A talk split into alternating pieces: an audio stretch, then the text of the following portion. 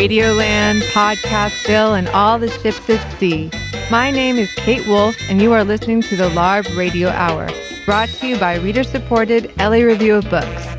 Joining me today is my co-host, Medaya Ocher. She's the managing editor at LARB.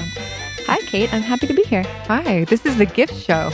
This is the gift show. I'm so excited to talk about gifts that we're going to be getting and giving. I don't want to give any gifts. I just want to get. What's the best gift you've ever gotten? That's a hard question. Okay, last year I received tickets. This is going to sound so nerdy, but I received tickets to a Joanna Newsom concert. Mm-hmm. And the small college student in me that I thought I had left behind just started crying. Wow. I know. And I hadn't listened to her in years, but I was so moved and excited by that gift. Mm. So that was by far the best gift I ever received. Wow. Yeah. I don't know if any other gift had made me cry before. Because you were so surprised by the tickets, or why were you crying? I was surprised by the tickets. I think it was also, I, I was such a f- deep, deep lover and fan. Ah, uh, I see. ten years ago of Joanna. And that girl was just so excited. And so that was the best gift. How about you? What was the best gift you ever received? Oh, uh, the best gift... Recently, my husband's been making me a lot of art about our dog. So this year, he framed this drawing that he made of our dog in its bed. That was my birthday gift. And a couple years ago, he took my little dog's paws and put them in cement. So I have a little imprint of his paws. And then another year, he made a sculpture of my dog where he drew both of us reflected in its eyes. Oh, my God. I cried. Wow. I certainly cried at that. Yeah. Actually, the other great gift that I got is related to your great gift, which is my partner gave me a book called Cuties, Dummies, and Nerds, mm. which is what I call our dog. And inside are photographs of various dogs and a guessing game as to which one is a cutie, dummy, or a nerd. Uh. And I really appreciated that gift also. Kate, what is the worst gift you have ever gotten? I was trying to think about this, and I don't think I've gotten that many bad gifts ever, really. That's but, very lucky. But I was thinking about this one time my parents gave me the box set of Sex and the City, and this was before people were really into binge watching, so I didn't know what it was, but I really binge watched the entire, like, four, five, six seasons of Sex and the City for weeks on end alone in my apartment when I was in my early twenties, and it just got really unhealthy. So this sounds like a good gift. I had to give it away. Really? I, had, I couldn't trust myself with it, so I had to give it to friends, and then they got mad at me that I had given it to them because the same thing happened. So I think I lost some brain cells during that time. It was like time, the Ring but, video. Yeah, it really. But were you already a big fan of Sex and the City? And so I'm, your parents were like, you know what she's going to love. It's kind of like a dirty pleasure. So yeah. You're not really supposed to acknowledge that. It's private. How about you? My worst gift? There are many. My family won't listen to this and they don't speak English anyway, so it doesn't matter. But my grandmother, a little while ago, gave me special sheets Ooh. For my marriage bed. Well, that had a big rose printed on them and pearls and said, I love you in giant letters, but they felt like potato sacks. If they were soft, I would not have minded, even though it was an appropriate suggestion, but they felt terrible. Oh, that no. was a very bad one. And when I was eleven, she gave me a giant dresser, and I cried for weeks mm-hmm. and made them take it out of my room. Oh, because you were scared of the dresser. I just didn't want it. Yeah. I didn't know where it had come from, and mm-hmm. it was so big, and my room was so small. Fingers crossed for this year. Yeah, no bad gifts this year. Exactly. That is a great idea. This is our gift edition, and because of certain world events that happened recently on November eighth, we've decided to frame the show a little differently. So we're not going to be talking about books that we could be giving. The current political situation made us rethink what we might mean when we say gifts, what we could possibly give to people we love, or even just our fellow citizens. So we're going to be talking to different local organizations helping us rethink our gift giving this year. We will be speaking with Adrian Martinez, staff attorney at Earth Justice, Adrienne Wong, staff attorney at the A C L U Foundation of Southern California, And finally, Shahid Buttar, who is also a lawyer and works for the Electronic Frontier Foundation. They'll help us rethink our gift-giving this holiday season. Yeah.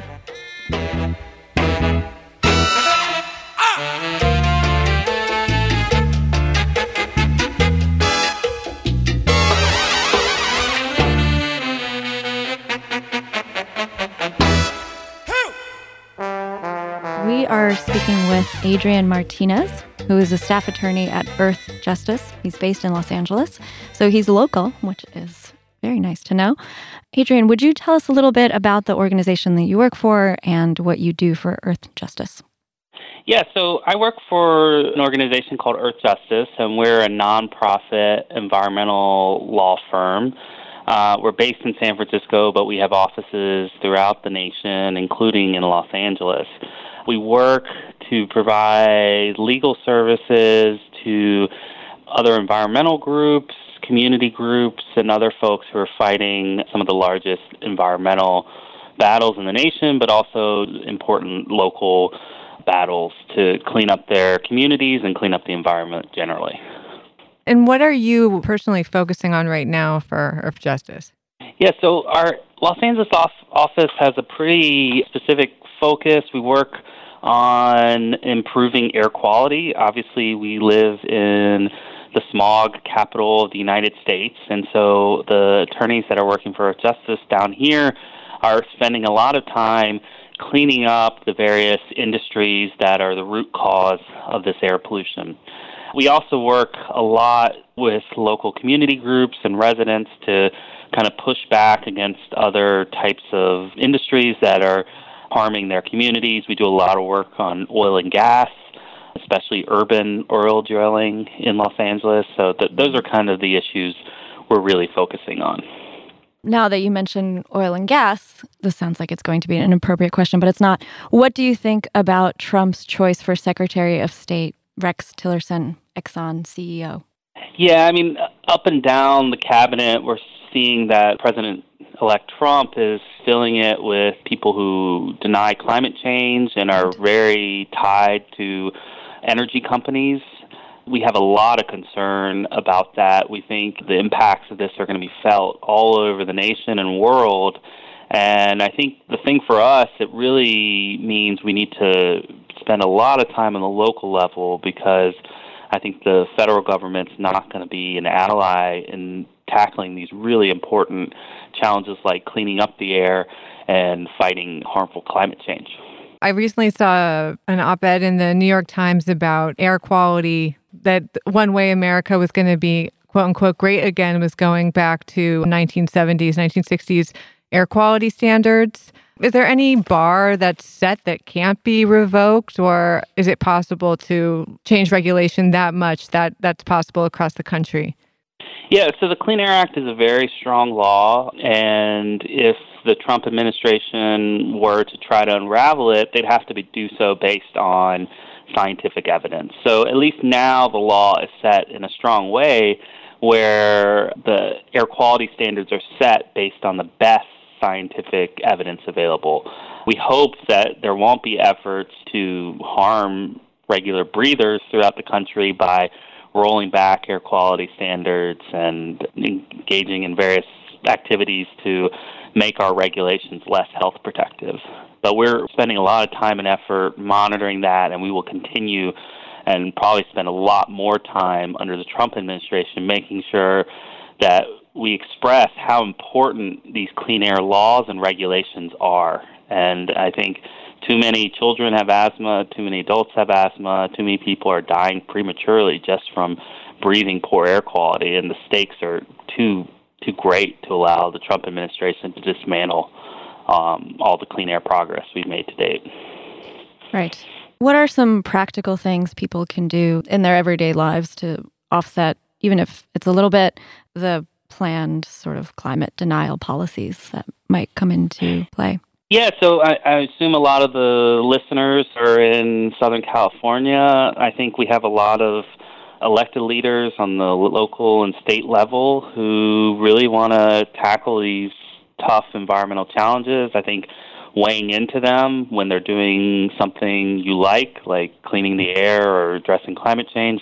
I think also weighing in when, you know, entities are doing the wrong thing is important.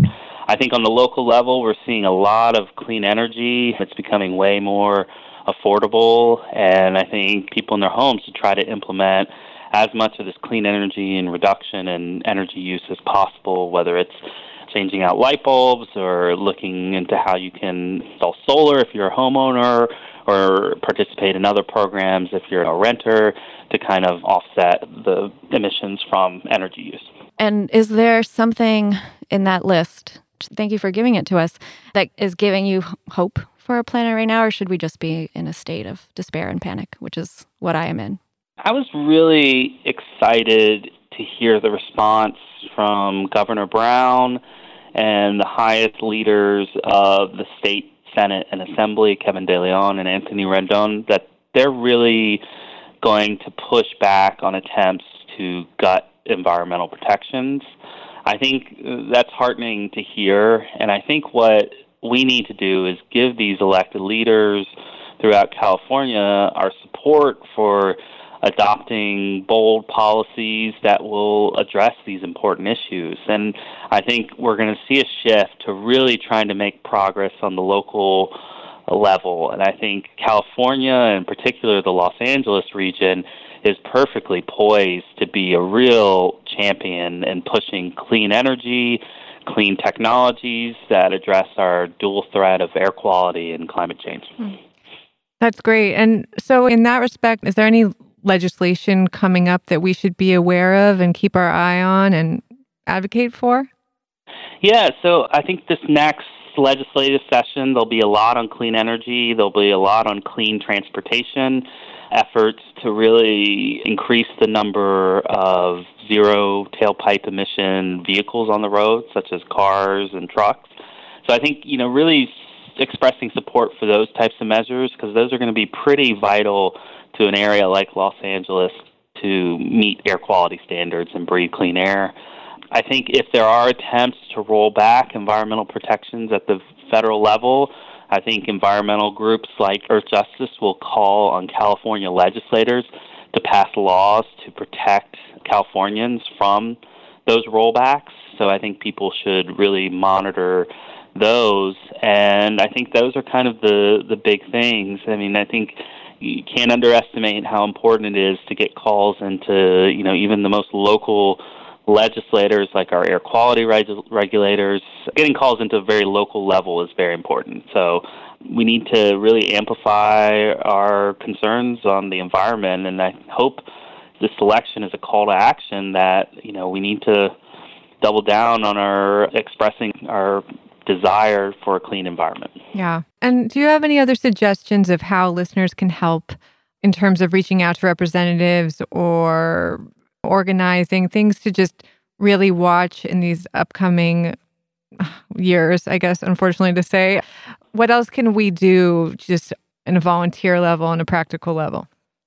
Yeah, I mean, I think, you know, there's going to be calls to make calls or send emails or even tweet to your legislators, and I think people need to do it. it. You know, my discussions with people in legislative offices, when people are calling them, asking them to support some specific legislation or oppose a piece of legislation, they, that, that matters.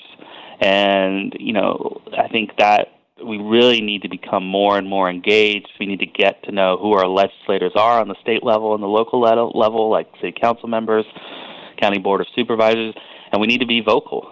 I think now's not the time to stay quiet. I know a lot of people are frustrated and there's a lot of despair out there about who's being put in charge in Washington, but I think we really need to let our local leaders know we've got their back, that they can push forward innovative and important environmental policies.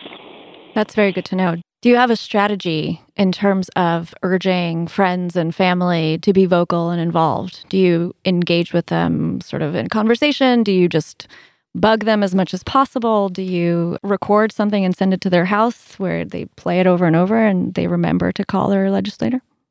I mean, I think you can use tools as basic as email. I think, you know, discussions around the dinner table give your friends and family a call. And I think, you know, I've found that when people are given a specific action and they understand how to take that action, hey, call this person, tell them this, I think you'll see that people are responsive. And I think that's going to be pretty vital. We're going to see a lot of threats to values we believe in, including the value of a clean environment. And I think we're going to need to make sure people are acting, and we're going to need to let our legislators locally know that fighting back against poor environmental policies and health policies and clean air policies is antithetical to what it means to be a Californian. That's great. Just to close, I wondered if there are any, I mean, I know there's so many organizations that help protect the environment, and I'm always unclear on, you know, which ones to support. Do you have any recommendations beyond Earth Justice for places that do a great job and that we should all be paying attention to and supporting? Yeah, I really want to make a plug to some of the really local organizations. I think what we found is we need to support community-based and grassroots groups that are doing work on the local level. In the Los Angeles region, we have some really fantastic organizations like E C R, Communities for Environmental Justice, Communities for a Better Environment, the Center for Community Action and Environmental Justice, and groups like the Long Beach Alliance for Children with Asthma. Mm. There are just almost too many to name. Right. And I think we really... You know, in addition to supporting the large national organizations like Earth Justice and Sierra Club, we need to make sure we're supporting groups that are on the ground working um, with people on a very local neighborhood level, because I think we're going to see a lot of progress there in the Los Angeles region, and we need to make sure those groups have support. Thank you so much, Adrian, for joining us for this interview and for our gift-giving show and helping us rethink how we give gifts this season. Can you also give us some information on how people can find out more about Earth Justice? Yes. So you can go to w w w dot earth justice, all one word, .org, and you can find out a lot of information about Earth Justice. You can get updates on our work. And, you know, we even have a blog and other ways to take action at that website. Fantastic. Thank you. Thank you so much. Thank you. Okay. Bye-bye. Bye.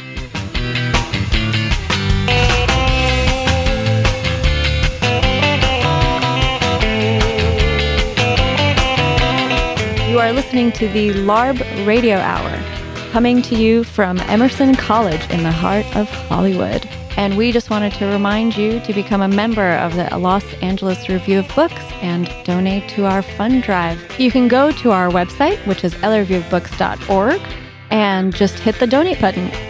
Now back to LARB Radio's special holiday gift show.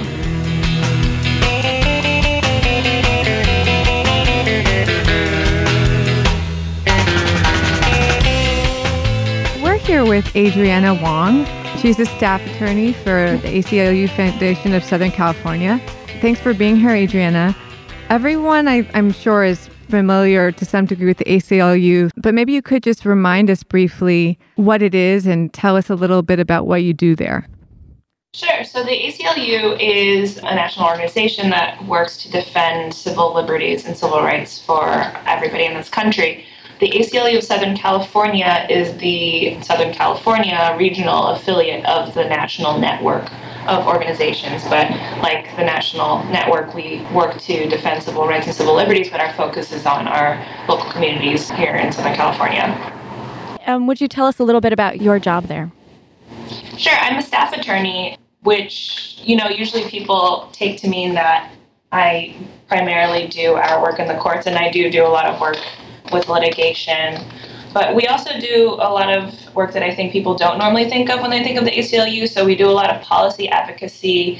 We do a lot of public education work. We go out in the community and talk to people about what their rights are. We create materials that help us do that. And we try and craft state and local policies that we think best reflect the principles in the Constitution and generally what we think of as a free and inclusive society. Okay, so there's been a real outpouring of support for the A C L U after the election. How are you feeling now post-election, are you working on the same things, or are you working on anything more related to the current political climate? Well, we're, we're really busy. Okay. Sure. As you might imagine. Yeah. And part of that is because of the amazing and inspirational support that folks have been expressing and offering for the organization. We're doing a lot of work just to figure out how to best engage people and how to best use the time and skills that, that people have been offering to us. But certainly there is a lot of work to be done preparing for the next four years if we are to take the president-elect at his word for the kinds of policies that he's going to enact. So a lot of what we're doing is assessing what we would need to do to defend the rights of the people in our communities if those policies were to take effect. So the most obvious example would be, you know, the platform point of mass deportations. Well, how can we protect people's due process rights? How can we prevent families from being torn apart if that really were going to be a policy that the next administration is going to pursue? So there's a lot of work that we're doing around addressing all those policy points. That's actually what we wanted to ask you about next, because we were anticipating precisely that issue coming up. So what kind of conversations do you think you're really having at this point about immigration or any upcoming immigration policies that you anticipate taking effect within the coming years? Well, it's interesting being in California because I don't know if you saw the legislature issue a statement after the recent election affirming that California is an inclusive state, that we want to and respect our immigrant communities here. So I think a lot of what we are going to be doing is promoting affirmative policies and affirmative legislation on the state and local levels to make sure that people are not deported or pulled into deportation proceedings on the expedited scale, on the expedited timeline that President-elect Trump has been talking about implementing. So some of that will be saying our local law enforcement are going to keep doing the job of what local law enforcement should do, which is protecting and serving our communities and not engaging in federal immigration enforcement. That's part of it. Another part of it, I think, is really doing public education and letting people know what their rights are with respect to encounters with immigration enforcement officers, what their Fourth Amendment rights are, what to do if Immigration and Customs Enforcement shows up at your door. So that's something else that we're looking at. Is there a simple answer about what people should do if customs or immigration shows up at their door? Well, your Fourth Amendment rights still apply. So the first thing that everyone should ask if any kind of law enforcement shows up at their door is to see a warrant. That's great. And so I just wondered, since California has a more innovative approach now to immigration compared to the incoming administration, are there any upcoming bills or laws that we should keep an eye out for that could refine immigration policies even more in California to be more equal and fair? Absolutely. So there was just a bill introduced called, the shorthand is called the Values Act. And I would encourage everybody to look it up and to call their state legislators to urge them to support it. Can you tell us a little bit about that bill? Sure. It basically does what I was suggesting we would be advocating for, which is clarifying that the role of our state and local law enforcement officers is to mm-hmm. protect and serve our communities, protect us from crime, and not to advance any sort of dragnet mass deportation efforts. And so that law would clarify that. There are already a lot of ways in which local law enforcement willingly or unwillingly are sort of sucked into the federal immigration enforcement apparatus. That's been taking place through the Obama administration. So the Values Act really seeks to preemptively, prophylactically address those ways that police have been entangled with federal law enforcement, so that when the new administration takes power, those mechanisms can't be further abused. And just a quick clarification about your suggestion to call local officials. Would you explain why that might be useful and how one might do it, just sort of the quickest way you can? Sure. So you can call the governor, or you can call your local assembly person, and you can encourage them to sign on to the bill and force the governor to sign it and not veto it. But what that really expresses is that people are paying attention and uh-huh. that's something that their constituencies care about. And what we've heard time and time again is that legislators really do respond to those personal phone calls. That's you know, great to know. You can do to support, you can tweet in support, you can do letter writing campaigns, you can write letters to the editor about the importance of this kind of legislation. But in terms of getting legislation passed, it really does make a difference to call your local something. Right. And are there any other nonprofits or organizations that you recommend our listeners pay attention to or support in regards to immigration?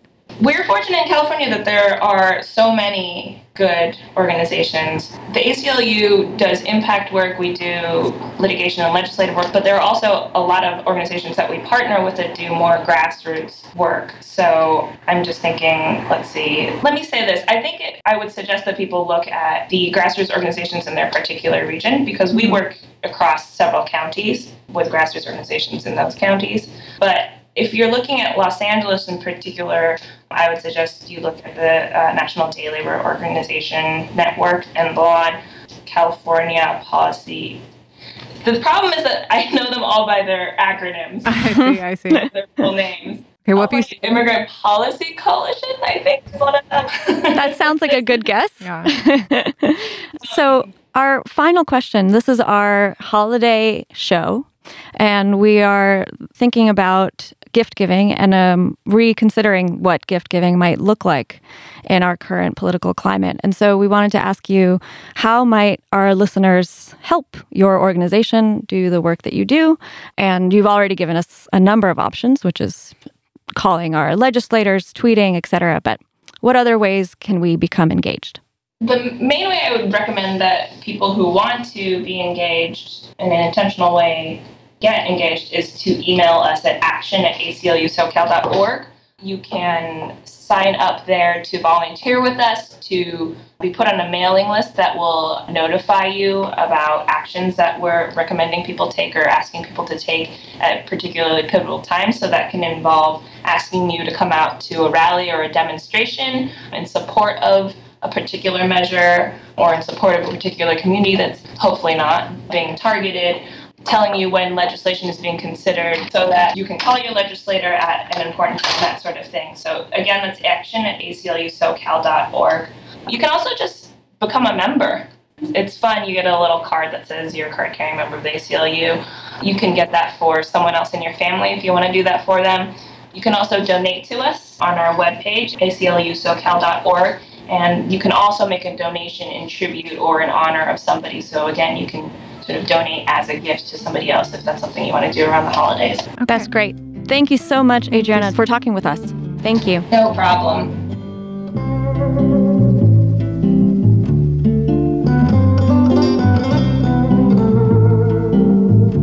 We are speaking with Shahid Buttar, a constitutional lawyer working for the Electronic Frontier Foundation.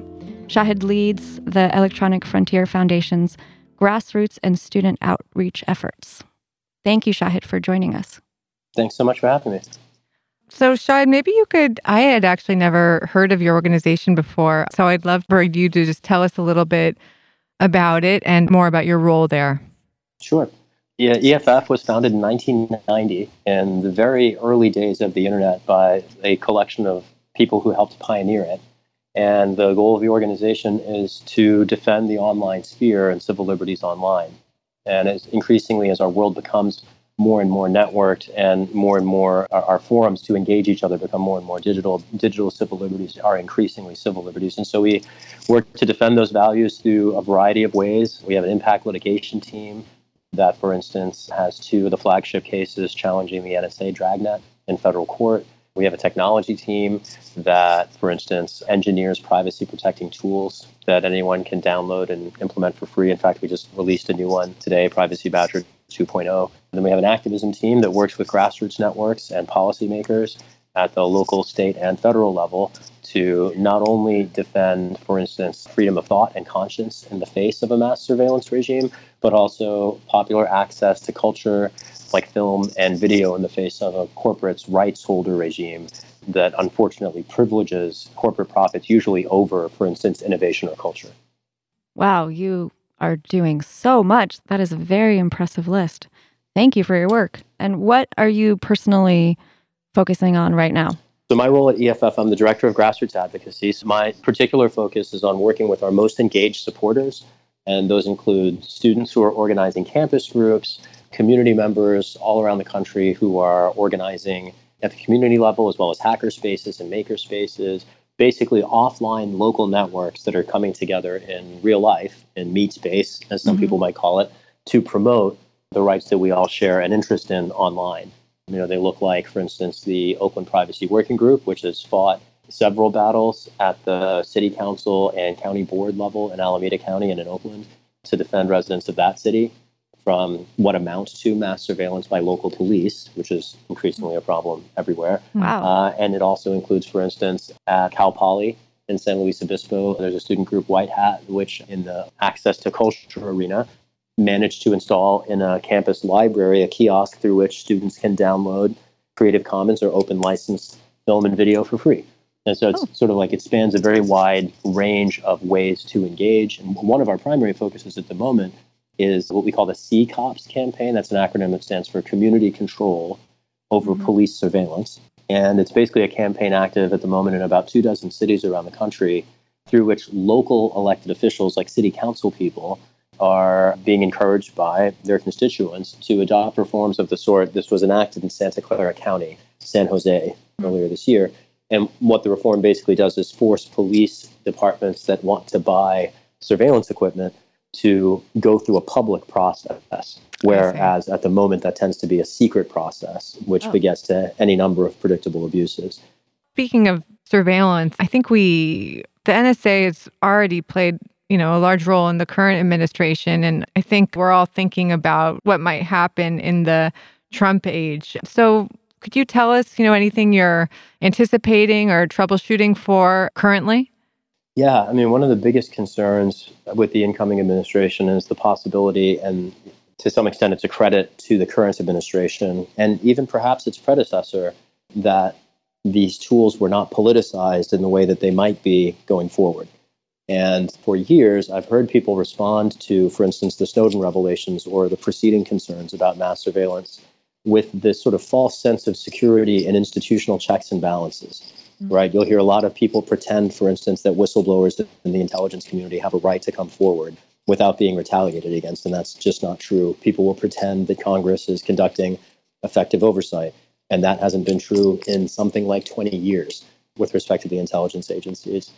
People will pretend that the federal courts are very vigilant about guarding Fourth Amendment and First Amendment protections to, for instance, engage in organizational behavior with your local allies to raise your voices peacefully or assemble peacefully to petition the government for redress of grievances. All these sorts of the checks and balances we rely upon to guard our rights are increasingly at risk. And the prospect of, for instance, the F B I's corrupt reign of intimidation and terror waged under the direction of J. Edgar Hoover, the prospect of that paradigm being repeated in an era with mass surveillance tools, the likes of which Hoover could only have dreamed.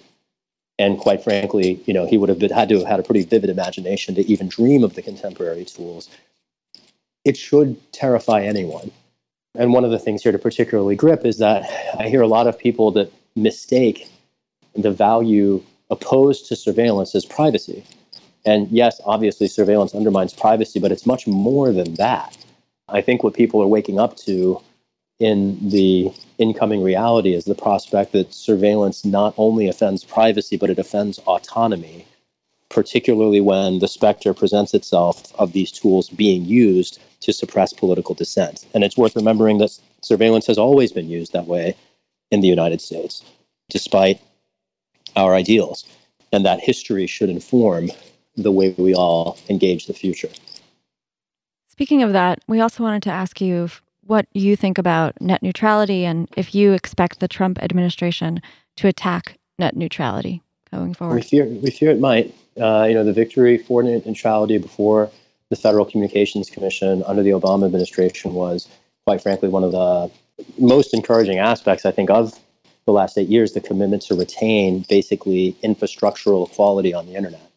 And in net neutrality, people will describe it as an opportunity for internet service providers or other points in the infrastructural chain to monetize their infrastructure. It is rarely presented, I think, by those voices in terms of what it basically is, which is the destruction of the internet as we know it. If we lose net neutrality, the internet ceases to become an open platform to which anyone has equal access. That has been the basis for its success as a social tool that has increasingly brought humanity together.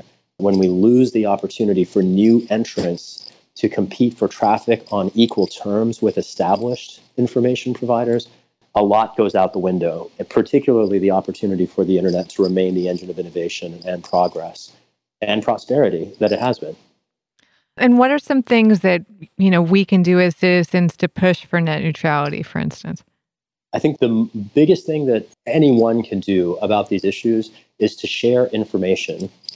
And there's lots of different ways to do that. So it just so happens that we live in an age of digital social media, and those present opportunities to share information. You know, we can, of course, share perhaps what you might have had for breakfast or share your feelings or anything else. But sharing information, at least through those sorts of easily accessible online channels. But I would go further. I think it's really important for people to share information in real life, face-to-face, with people near them. And so that looks like a couple different things. It looks like talking about the issues that concern you with your friends and your family and your acquaintances and your colleagues. And, you know, those don't have to be contentious conversations, right? Even if it's uncomfortable to discuss public policy, just to ensure that discourse survives is important in itself. Beyond that, though, talking to people in real life creates opportunities, namely, among other things, the opportunity to choose a handful of allies and do something together. And the easiest thing that someone can do, whatever the set of issues is that you particularly care about, to get to make a meaningful difference, is to pull together three friends, find a space, screen a documentary, and invite everyone you know. And at the end of that process, you might have a couple dozen people who share your concerns, who you've identified as allies, who you can then do other things with. And a couple dozen people can do things that no small group can. People, I think, often overestimate the proportion of the population that has to engage in a social movement for its aims to find reflection in reality. You know, you look back in the civil rights movement, it's mm. probably a fair guess to say that no more than five percent of the American population was ever actively supportive. Mm. I think, you know, at the moment, when people think about what the Trump administration portends, the social forces that have sort of galvanized around it, it's a rabbit we could chase. The point I guess I'm making here is that pulling people together offline in real space to have live conversations about issues that matter to them with other human beings, not behind the wall of anonymity that social media enables, not behind the comfort of a screen, but in real life with faces and personalities, that's incredibly, incredibly important. And, you know, one of the reasons, quite frankly, I think that we are in this mess as a civilization is that we have largely abandoned that project. There are any number of tools that we can avail ourselves of to extend our voices, but it's still very important to have live conversations. And I think spreading information, whether that's online, whether that's in real life in the microcosm with individuals, or whether that's in real life at scale by organizing with other people to bring people together or display creative displays of dissent or write op-eds or petition your local city council people. These are all opportunities that anyone can avail themselves of. And the last thing I'd say there is that while I think it's really hard sometimes to look at these questions of national significance and even international significance and feel disempowered, the two antidotes to despair, which I think is, you know, one of our greatest threats as a movement for rights of any kind, despair is one of our greatest threats. And the two antidotes to it I would always cite are action and community. And doing something to give voice to your concerns is its own reward, and as is pulling together people to share time and space. And when you couple those things with ideals and values and principles, there's immense opportunity there. Thank you for saying that. That is, in fact, very encouraging to hear. I also wanted to ask you about, we know that you are, aside from the work that you do, also a poet and a musician. I am. And how do you see the role of art or writing, and perhaps your own art and writing and music playing a role in what we just discussed?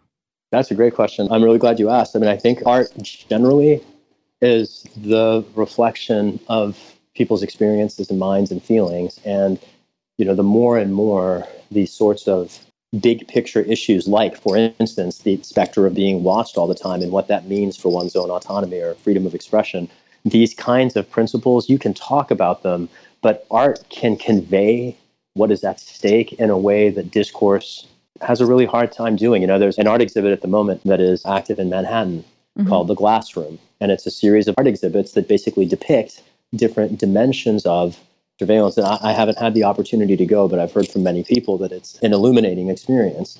You know, similarly, think about Citizen Four as a piece of art, or mm-hmm. You know, I go back, for instance, to the sixties counterculture and the, the presence and role that folk music played in not only bringing people together and helping those social networks congeal, but also, you know, embedded in that era's music was a great deal of explicit political consciousness. And the hip hop generation, similarly, you know, the first generation of hip hop before it became commercialized was very, very thoughtfully reflective of the daily concerns of marginalized people in their communities. And that's what art has always been. That's what good art remains. I fear that, like a great many other things, you know, we have sort of lost a commitment to quality in our civilization as we have raced to embrace reward, perhaps. But I, I do think of the role of artists in any movement as crucial. I think about in the immigrant rights movement, there's been a number of very prolific artists. Fabiana Rodriguez, Cesar Maxi come to mind. In the Black Lives Matter movement, there are some very prolific artists, and the art speaks not only to the heart rather than only the head, but it also is accessible in a way that policy discourse can oftentimes not be. Yes. And I think that there's a piece worth pressing on here. You know, there is the illusion occasionally that a piece of art that doesn't address a serious issue is not in itself political, mm-hmm. but it's worth remembering that, like, everything is a political choice, right? And so a piece of art, for instance, that doesn't take a position is itself political in a deferential way.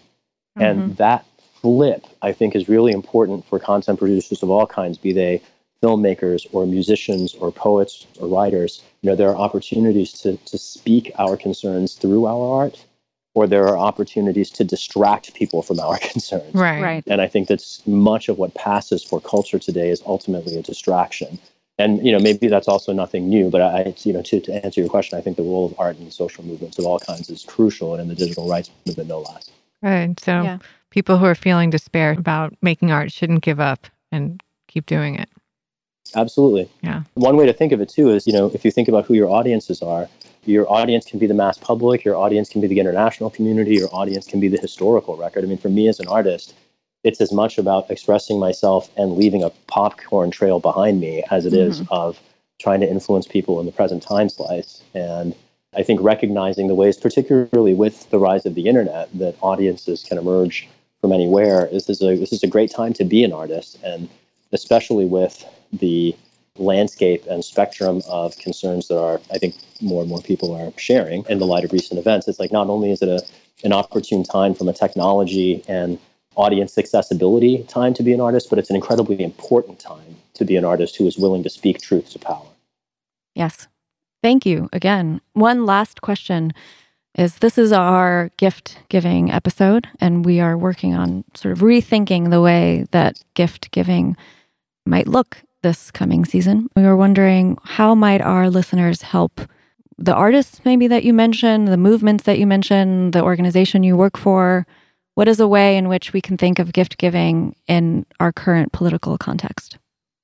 Right on. Well, maybe I'd take a step back and say that people often think of giving gifts in an individual way, mm-hmm. uh, in the same way that coming together with people in real life can beget advocacy opportunities. There's a way to pool resources with people who share concerns with you that can make a mountain of difference, you know, beyond what an individual can. I'll take, for instance, there's a friend of mine who is organizing disco parties for an unnamed political candidate here in San Francisco this spring. He'd been in town for months before he moved here. And for several months in twenty sixteen, in the spring of twenty sixteen, my impression was that this person who was new to the area he was living in was organizing one of the largest, most consistent sources of donations to that campaign. Wow. And so to pull people together in real space to do a pass the hat, throw five dollars in, mm-hmm. and then contributing that to an organization, maybe addressing the issues, for instance, that are depicted in the documentary you might watch.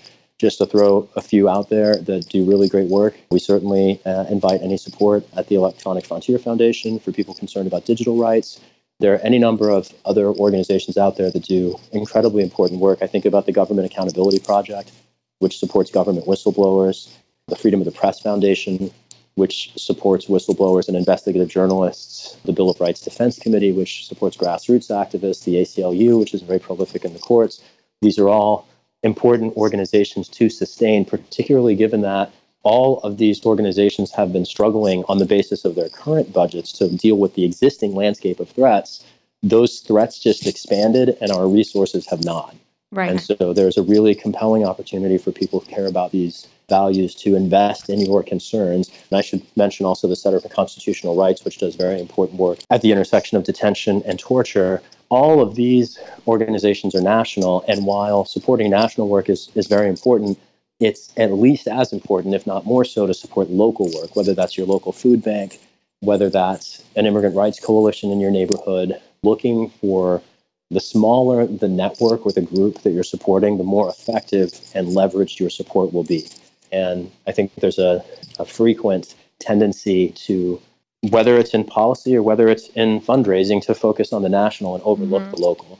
And, you know, there are huge opportunities both in advocacy and community organizing and in funding good work to turn the lens in your community rather than to the big names that you might hear about. We have been hearing that over and over from our guests, and that's a very good reminder to have, that the local can be a focal point for everybody. It's where all the innovation starts, at least, right? Yeah, exactly. Yeah. Well, thank you so much. You're so welcome. Thank you for having me. Appreciate you covering these issues. To keep up the great work. Thank you so much. You too. Thank you. Thank you.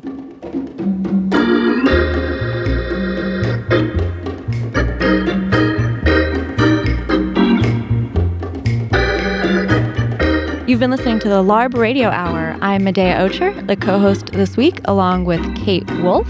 Thanks to our executive producer, Gustavo Turner, our fellow producers, Kate Wolf and Erica Recordin, editorial advisor, Dinah Lenny, engineer, Ernesto Arellano, researcher, Chloe Chapp, production volunteer, Jake Levins, and special thanks, as always, to Alan Minsky, No One's Moral Conscience, for production assistance.